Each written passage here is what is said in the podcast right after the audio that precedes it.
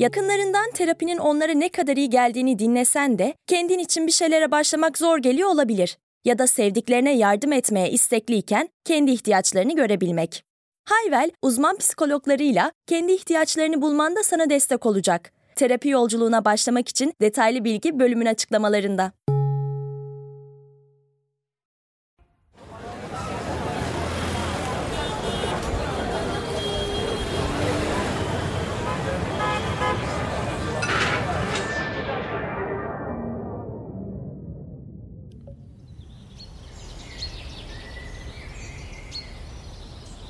Herkes benimle mi? Burası Sepin Kafası. Hepiniz hoş geldiniz.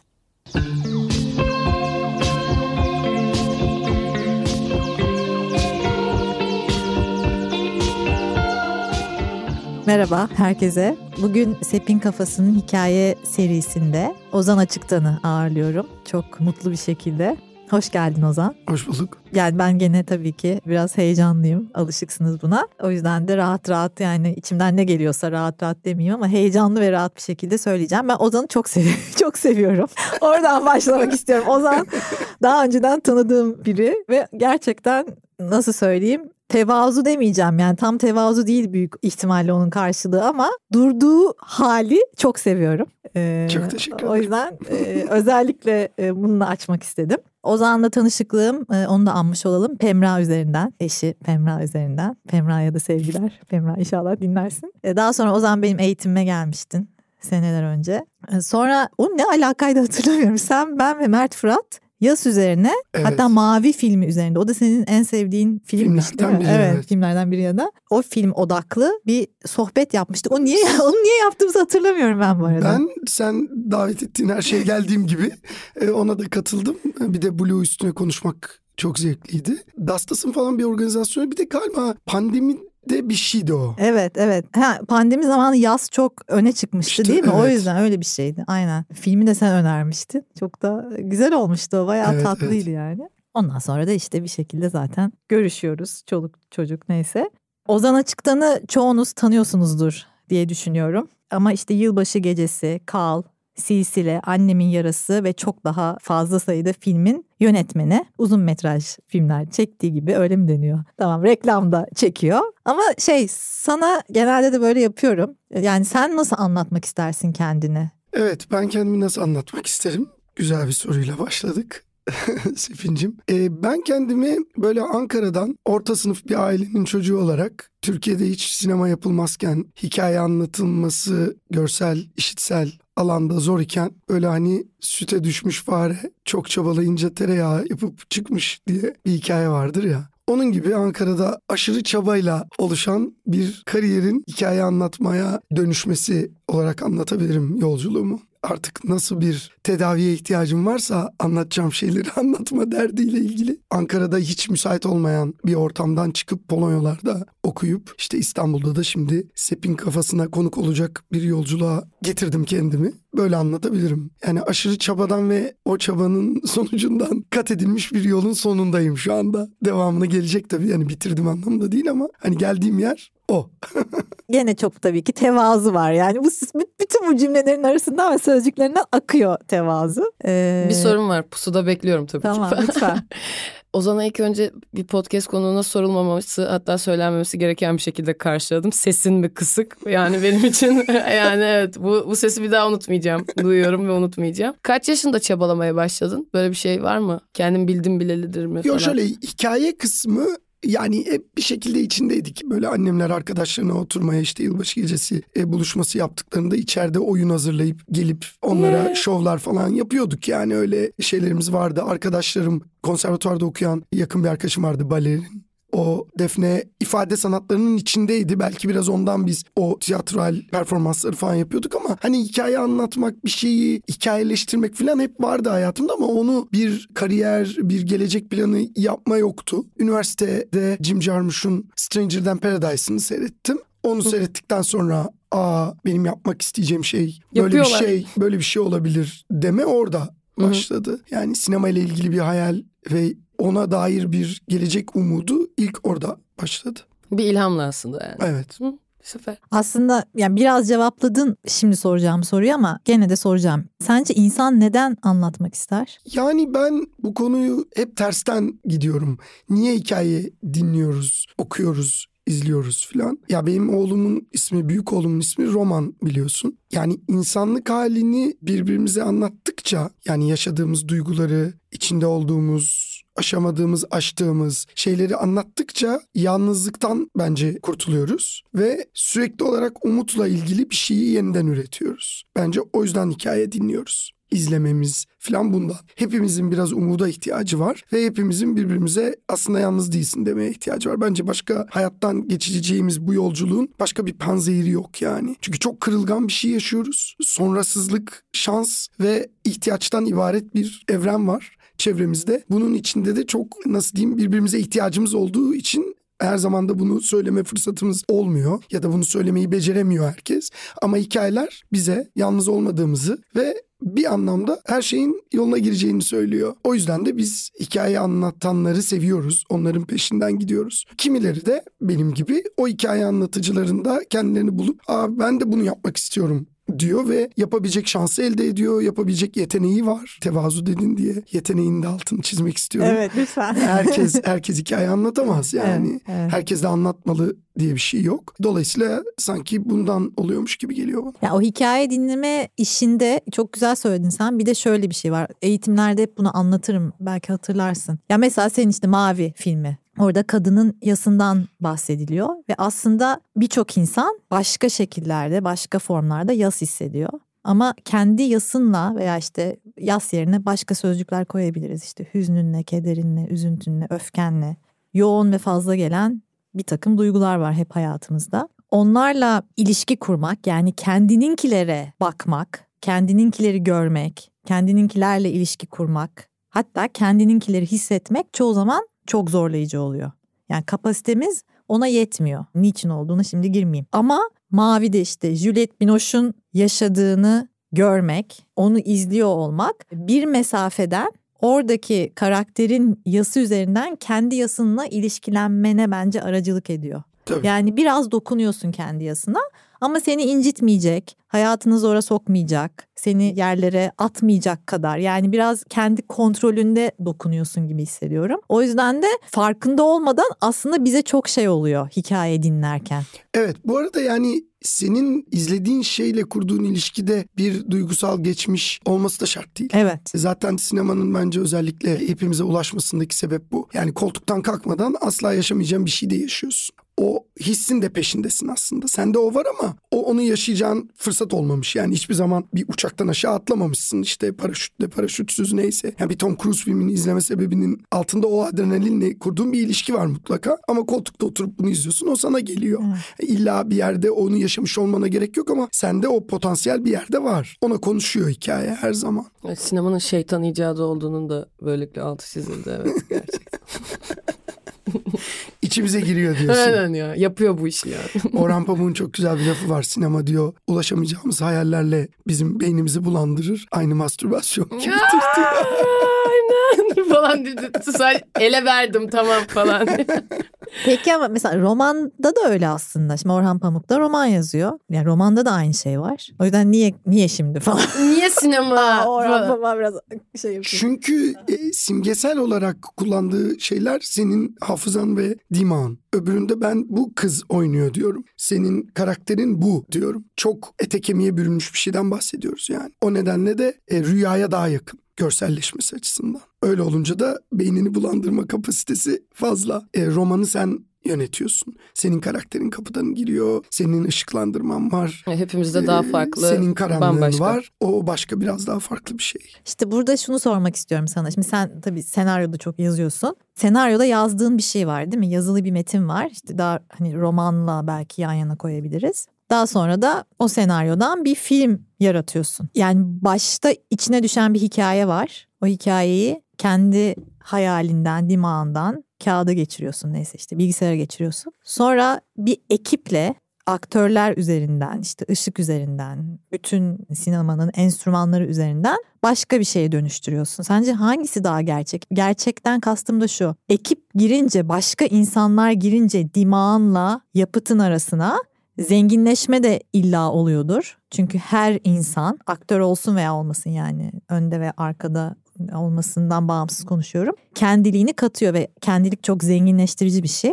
Bir yandan da belki senin hikayenden seyreltiyor da olabilir. Gerçekten kastım bu. Yani sen bu konuda neler söylersin? Ben şöyle bir kere bence yapısal bir fark olduğu için bu kıyası pek kabul etmiyorum ben. Sebebi de şu senaryo bitmemiş bir şeyin bitmek üzere niyetlenmesi. Dolayısıyla yazıldığı an zaten geleceğe dair öbür bileşenler yan yana geldiğinde tamamlanacak bir şeyin haritası. Roman öyle değil. Roman sana ulaştığı an izleyicisine, okuyucusuna evet. Tamamlanan, biten bir şey. Senaryo ise bitmek üzere bir niyet sadece. Yani yönetmenin dahiliyeti, ışıkçının, oyuncunun, editörün dahiliyetinden sonra tamamlanacak olan esere senaryo diyoruz zaten. Yazdığında bitmiyor. Dolayısıyla hani ben senaryodaki hikaye bileşenler girince şöyle oluyor gibi değil de senaryo zaten bileşenler girsin diye yapıldığı için yaratıcının baştan o mücadeleyi ya da alanı seçmesiyle ilgili. Yani ben bunu romanda daha iyi anlatırdım diyorsan roman yazacaksın. Evet belki çok iyi anladım yani cevabı ve soruyu yanlış sordum. Sorduğumu anlıyorum. Evet aynen şu an ben konunun cahili olduğum için senaryonun dediğin şekilde tanımlanması evet sorumda geri adım attırdı bana. Tabii o zaman işte roman ve sinema kıyası oluyor da aslında çok alakalı bir şey değil belki. Aynen öyle. Evet. Yani şunu söyleyebilirsin hani ifade anlamında kolaboratif kalabalık bir işbirliğiyle ifadeyi izleyiciye ulaştırmak, seyirciye ulaştırmak mı yoksa daha direkt bir ilişki kurmak mı? Seçimlerinden hangisini evet. seçebilirsin? Bunu sorabilirsin. Benim neyi seçtiğim çok evet. aşikar. Yani ben kendi yaratıcılık stratejimi her zaman tepkisel buluyorum. Yani ben önümde bir beyaz kağıtla sıfırdan hiçbir zaman başlamıyorum. Başlayamıyorum yani. Hayatım öyle ilerlemiyor. Benim bir şeye tepki vermem lazım. Belki de işte Jim Jarmusch'u izleyip yönetmen olayım, sinemanın bir yerinde olayım demek de benim için hani yine bir responsif bir hmm. durumdan, bir tepkisel şeyden başladı. Ya benim bir hikayem var bunu anlatmam lazım da başlamadı. Dolayısıyla ben her zaman o diyalektiğe inanıyorum hikaye yazarken de mutlaka 8-10 arkadaşıma e-mailler atıp ne diyorsun filan diyorum. Tek başıma yazdığım bir senaryo yok hala. Mutlaka birileriyle yazıyorum. Dolayısıyla zaten benim yolum şimdilik mümkün olduğunca kalabalık bir mutfaktan geçiyor. Ben seninle tanışmadan önce Sepin'e hep şeyi sormuştum. Bir nevi galiba gayri ihtiyarı senin hep iyi bir dinleyici olduğunu hayal ettim. Çünkü böyle hep kolaboratif işlerde ya birinin hikayesiyle, senaryosuyla rahat hareket edip onu icralayıp finallendirmek bence bir otör sinemanın yapamadığından daha zor olduğunu da düşünüyorum. Hem bir karşı tarafı dinliyorsun, ona ilhamlanıyorsun ve sonra onu bir çıktıya dönüştürüyorsun. O yüzden hep hepine de şeyi sordum. Acaba nasıl çalışıyorlar? Biri sana geldiğinde, dinlediğinde onu anlaman, onu sahiplenmen. Galiba belki ilham buradan da yani senin benzinin de bu olabilir tabii ama nasıl oluyor diye de merak ediyorum aslında. Evet. Aslında otörlükte şöyle bir şey var. Yani otoriteyle direkt ilgili ya yani evet. konu. Ve oradaki mesele de aslında ben her zaman dinlemeyi öne çıkartmak istiyorum elbette. Ama yönetmen ben olduğum için de en çok benim sesim çıkıyor. Hı hı. Şimdi o yüzden hani o dinlemeyi önden çok iyi yapmış olmam lazım. Sonra da bir noktada o dinlemeyle vedalaşıyor. Hı hı. Artık kimseyi Dizginler sende. bir yer olmak zorunda. Hem o gün içinde onu tamamlamak zorunda olmak gibi yapısal bir problemden hem de artık hikayenin anlatıcısı ve sahibi ben olduğum için. Yani dinleme bir noktada bitiyor yaratıcı bölümde. Hı hı. Sonra sette tekrar dinlemeye başlıyorum. Yani çalıştığım insanları, oyuncuları, birlikte iş yaptığım insanları dinlemeye başlıyorum ama yazarlık kısmındaki iş bitmiş oluyor. Hı hı. Yani yazarımı bir noktadan sonra artık dinlemez olabiliyorum. Geçen yaz diye bir film yaptım ben mesela. Sami ile yazdık onu. Ama tamamen dümende olduğum, otorite anlamında daha kendime yakın bir film o. Ee, bir noktada Sami ile vedalaşıp hani tamam şimdi senaryo bende ben bundan sonrasını devralıyorum dediğim bir aşama oldu ve çok korkunç bir süreçti. Yani kararları tek başına verme şeyi. İğrenç. Bunu ben istedim. Ama ilk kez bu kadar yalnızdım yani. Hani silsilede yanımda Faruk vardı, yazarlıkta Cem Akaş vardı. Arkama döndüğümde monitörde ne diyorsun oldu mu sence dediğim bir sürü arkadaşım vardı. Geçen yazda herkes sadece işini yaptı. Yani yardımcı öğretmenim Burçin, görüntü öğretmenim Kiko, Maçek. Herkes sadece işini yapıyordu. Sami'yi de sete sokmadım. Şartlı bir sebepten hani gelme sete demedim. Öyle de denebiliyor. Demedim ama bir şekilde sürecin içinde biraz uzak kaldı. Pandemiydi şuydu buydu. Ve yalnızdım yani. Ve o yalnızlık hem iyi geldi bana Hı. hem de çok Tarifsiz korkutucuydu bir yani. Aa şimdi dönüp bu oldu diyecek kimsem yok ben diyorum dediğim bir an vardı. Evet o karınca sürüsünde yönetmenin şeyi evet herkesin bir kedi gibi ona baktığı ve onun ya tamam ya devam deyişiyle bir evcilik yürütüldüğü için bence yani tarifsiz benim deneyimlemediğim. Hep şeyi hatırlamak gerekiyor. Ben kendime onu hatırlatmaya çalışıyorum. Ben bunun ilk izleyicisiyim şu an olan şeyin. Yani yaratıcısıyım ama aynı zamanda ilk izleyicisiyim o ilk izleyiciye gitmeye çalışıyorum. Tabii ki unutuyorum yolda. Hı hı. Ya işte ben Şevval'e şuradan gir demiştim. Girmediği seni tutmaya başlıyor. Hikayeye bakan adamla hikayeyi yaratan adam sürekli araya da gidip geliyorlar. O anda yani. Ve mümkün olduğunca ben öyle demiştim de iyi unutarak içinde izleyici olmayı bir an önce izleyici olmaya çalışıyorsun. Ve hatta mümkünse hani en ideal hali o. Hani Pemra'ya izlettiğim ilk ana gitmek. En değer verdiğim insanın görüşünü çünkü bilmiyorum romanda ya da yazılım eserde o var mı? Filmi yapıyorsun, kendini izliyorsun montajcınla işte editörünle ve bir değerlendirmeler yapıyorsun ve tamam artık hazırız diyorsun ve Sepin'i çağırıyorsun. Sepin'in izlediği ilk an play'e bastığın bir an var. Orada filmle bir mesafe alıyorsun. O mesafeyi filmi yaparken, üretirken kazanmış olmayı çok istiyorum hep. Hı hı. Çünkü orada onun gözünden, işte değer verdiğim birinin gözünden baktığın bir an var ve o zaman yaptığın işe bir mesafeyle daha iyi değerlendiriyorsun ve bir sürü hata, pozitif, negatif bir sürü şey ortaya çıkıyor. Ama sette onu göremez oluyorsun ya da montajda ilk başta. Ama o play'e bastığın an, daha film bitmesine gerek yok. Hop o göze çıkıyorsun ve orası çok bereketli bir yer. Hep onu kazanmaya çalışıyorum yeni işlerimde. Hayalim o yani.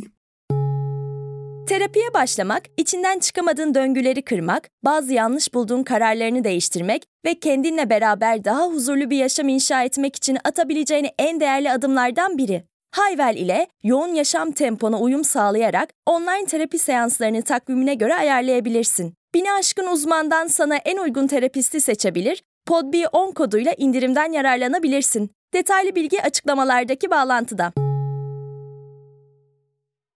Tam aynı şey değil belki ama yazmada belki anlatıcı ve yazar arasındaki mesafe. Aslında çünkü anlatan da yazar ama bir anlatıcı da var. Tam aynı şey değil ama bir Orada da bir mesafe farkı var. Evet. Ya bu o kadar etkileyici bir konu ki bence yani benim şu ara en çok kafamı yoran konu bu. Yapılan müzikle dinlenen müzik arasındaki bir mesafe var ya. O manyak bir şey. Yani biz bir stüdyoya giriyoruz. Piyano çalıyoruz. Piyanoyu şu tempoda çalıyoruz. Biraz forte piyano bilmem ne yapıyoruz. Mezzo forte bir şey yapıyoruz. Ama onun duygusal uzamda bir karşılığı var. Ben onu yaparken Tom Meister diyor ki abi işte şeyi bir daha çalalım bilmem ne falan. Nasıl müzisyen kodlarından giriyorum. Yeni albümüm yakında çıkacak. Onu tanıtmak için Sepi'nin kafasına geldim. Ama dinleyici bunu umursamıyor ki dinleyiciye o böyle bir akışın içinde dın diye bir ton geliyor ve seni bir yere götürüyor ya da götürmüyor. Onu çözmek çok bence işin kodu o. Yaptığın işin izleyicisi, dinleyicisi olabilme. Çünkü o yüzden yapıyoruz aslında. Tabii ki ben hikaye anlatmak istiyorum. Tabii ki bir meselem var filan ama özünde onlar bana dokunduğu için yapıyorum. O dokunuşu sağlayacak tempo, ışık, ne ye kadar gidip sonra tekrar dışarı çıkıp bir daha bakmak falan. Bütün yolculuk esas o bence. Bunu becerenler iyi yapıyor ya da onu becerdiğimde ben de onun birilerine ulaştığını görebiliyorum. Şimdi müzik dedin başka bir yere geçeceğim. Şimdi senin gözün içine bakıp sinemada hile var demek de ne kadar doğru bilmiyorum ama samimiyetimize binaen diyeceğim. Yani şöyle biraz da karikatürize etmek için diyorum ama yani sinemada tabii ki görsel sanat ama müzik gibi benim yani tanrı olarak gördüğüm bir e, mefhum mu diyelim artık neyse yani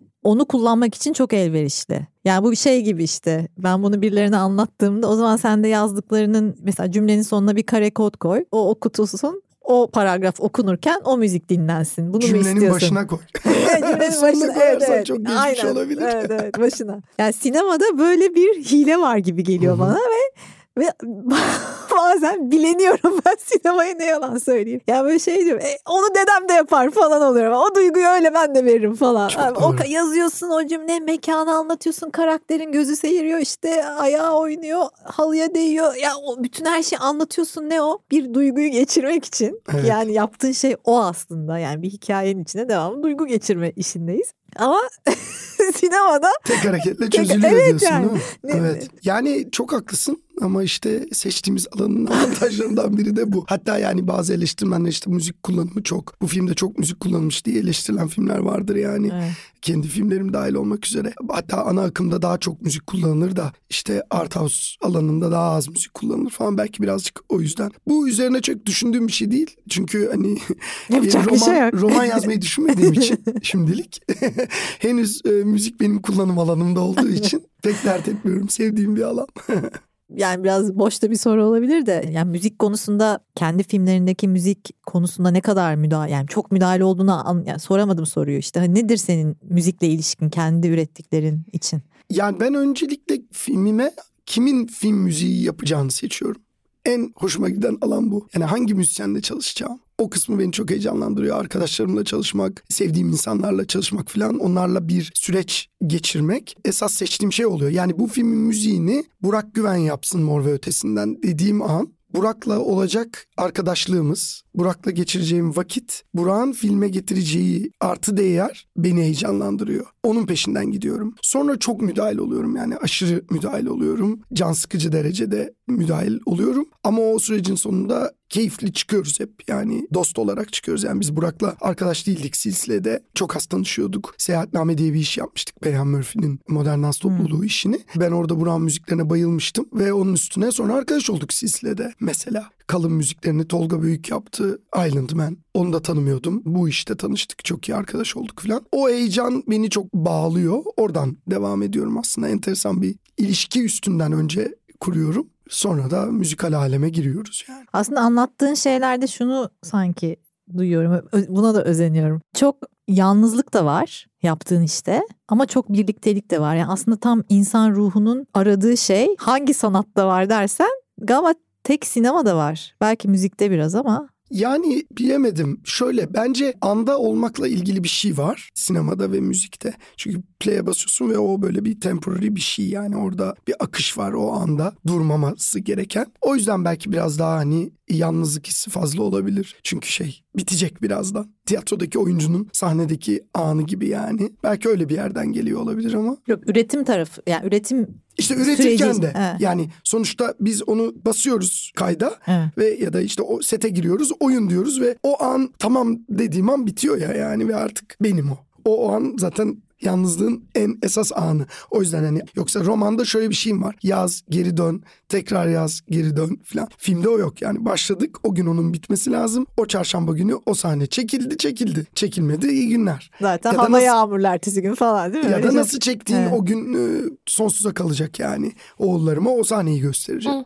Şimdi onun karar anı hiç bitmemiş bir roman yazmak gibi bir şey yani. Evet. Çünkü bir yerde bitirebilirsin romanı ama istersen tekrar tekrar dönebilirsin. Hı. Bizde öyle bir şey yok. O şans yok yani. Sinemanın gün ışığıyla çalışması harika bir şey. Gün ışığında başlıyor 6'da eğer günün setinse sonra gün batana kadar. Evet, Ve saat gün yok. Biter, gün biter iş biter diye bir Aynen. terim var bizde. O işte yani. Ha bugün nasıl senin takvim falan? Gün biter iş biter diyorsun. O bir şey yani gün ışığıyla. Abi kaçta batıyordu ona göre bir kahve içer miyiz gibi bir şey olabilir gerçekten. Aynen öyle. Biz Sepin'le son haftalarda arkadaşlığı konuştuk. Ve şimdi biraz duyduğum şey de arkadaşlarınla çalıştığın şeydi. Hep böyle filmciler genelde filmciler diye şey yaptım aslında biraz kendi okul zamanıma gidiyorum. En konforlu alan arkadaşlarımla çalıştığım alandı. Ama sonrasında o arkadaşlarla çalışmanın öyle bir şeyi olmuştu ki herkes bir şey söylediğinde canı acıyordu herkesin. Yani çok kişiseldi, çok küçüktük, 20 yaşındaydık ve bir şey çekmek için kuduruyorduk. Ve herkes birbirinin çok kötü yani bu tabirce yine ilk küfürüm yayındaki ağzına sıçıyordu. Onu çektiği için de çok pişman ediyordu. Ve galiba böyle bu arkadaşla çalışmanın ilk başta çok kötü bir tecrübesi olduğu kadar ümitlendirebiliyor. Ama şu anda büyüyen Ozan artık bunu profesyonelleştiren Ozan arkadaşlarıyla çalışmada nasıl hissediyor? Belki de gençliğinle de ilgili bir soru olsun. Onu da evet. merak ediyorum. Güzel, güzel bir soru. Şöyle yani ben arkadaşlarımla çalışmıyorum. Yani arkadaşlarımla da çalışıyorum ama arkadaşlık esas tema. Hı hı. Yani ben Cem Akaş'ın hayranıyım bir yazar olarak ve bir insan olarak tabii ki ama önce bir yazar o romanını okuduğum, hiç tanımadığım, çok sevdiğim bir yazar.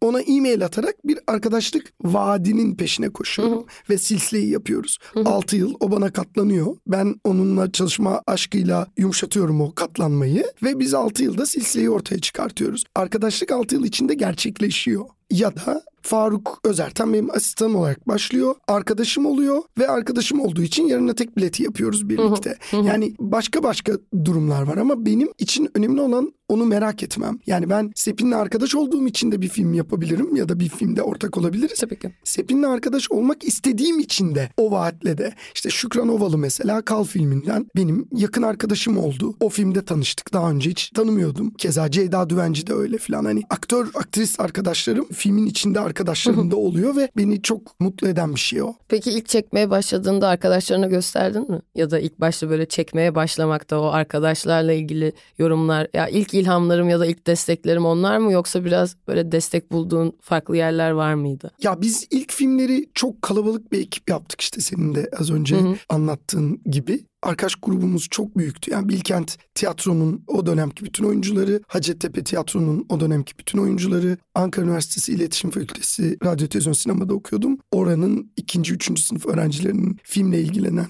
bir grubu falan hepimiz böyle 20-25 kişilik bir ekip. Bizim Hayal Mahsulleri Ofisi diye bir Aa, odamız, şeyimiz, ofisimiz vardı. Orada filmler yazıyorduk falan. Herkes bir aradaydı yani. O yüzden çok çok kalabalık bir ekipti. Evet bunu söylememin sebebi eğer biri dinliyorsa ve arkadaşlarıyla mutluysa ve çalışmak istiyorsa bu önemli bir şey. Çünkü o Hı. böyle ilk ya sırtına vurduğun ya ilk karnına vurduğun insanlar onlar oluyor. Aynen. O yüzden değerli bir yer. Hayal Mahsulleri Ofisi de çok tatlıymış bu arada. Ben Sepin işte kendini nasıl anlatırsın dediğinde hani e, çabadan bahsettim ve o da hani tevazuya vurgu yaptı sağ olsun ama şimdi durum şu biz Ankara'da Ankara'ya gittiğimde eski fotoğraflara baktım annemin evindeki ya fotoğrafların yarısı o ofiste ya da o eylemin içinde yani film yapma denemelerinin içinde çekilmiş fotoğraflar. Fotoğraflara bakmaktan yoruldum Sepin. O kadar çalışmışız ki, o kadar toplanmışız ki. Branşlaşma yok, endüstri yok. Bir plan yapamıyorsun geleceğe dair. Nasıl anlatacağız biz bu hikayeyi diye. O yüzden toplanıp anlatmak istiyoruz. Nasıl yapacağız, Hı. film yapacağız diye toplanan bir sürü çocuk. Ve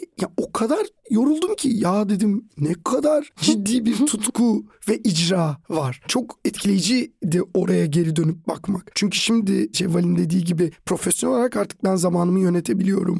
İşte buna bu kadar zaman ayıracağım. Bu bu kadar zamanda buraya gelebilir diyorum. O yüzden de hayatımda kapladığı yer o kadar yorucu değil. Ben mesafeliyim ona karşı. Şimdi diyorum bunu işte 3 ayda 6 ayda bir hale yola koyarız. Çünkü işte çocuklarıma ayırdığım zaman var. Pemra ile olan hayatımız var. O var bu var. Spor yapıyorum kendime bakıyorum falan yani. Beni ben yapan tek şey hikaye anlatma tutkusu değil artık. Hı hı. Ama o zaman oymuş geri dönüp baktığımda. Sadece fotoğraf çekiyormuşum ve sadece arkadaşlarımla film konuşup film izliyormuşum yani. Onu gördüğüm için de biraz hani sütü tereyağına çevirmiş fare hikayesini tekrar söyledim.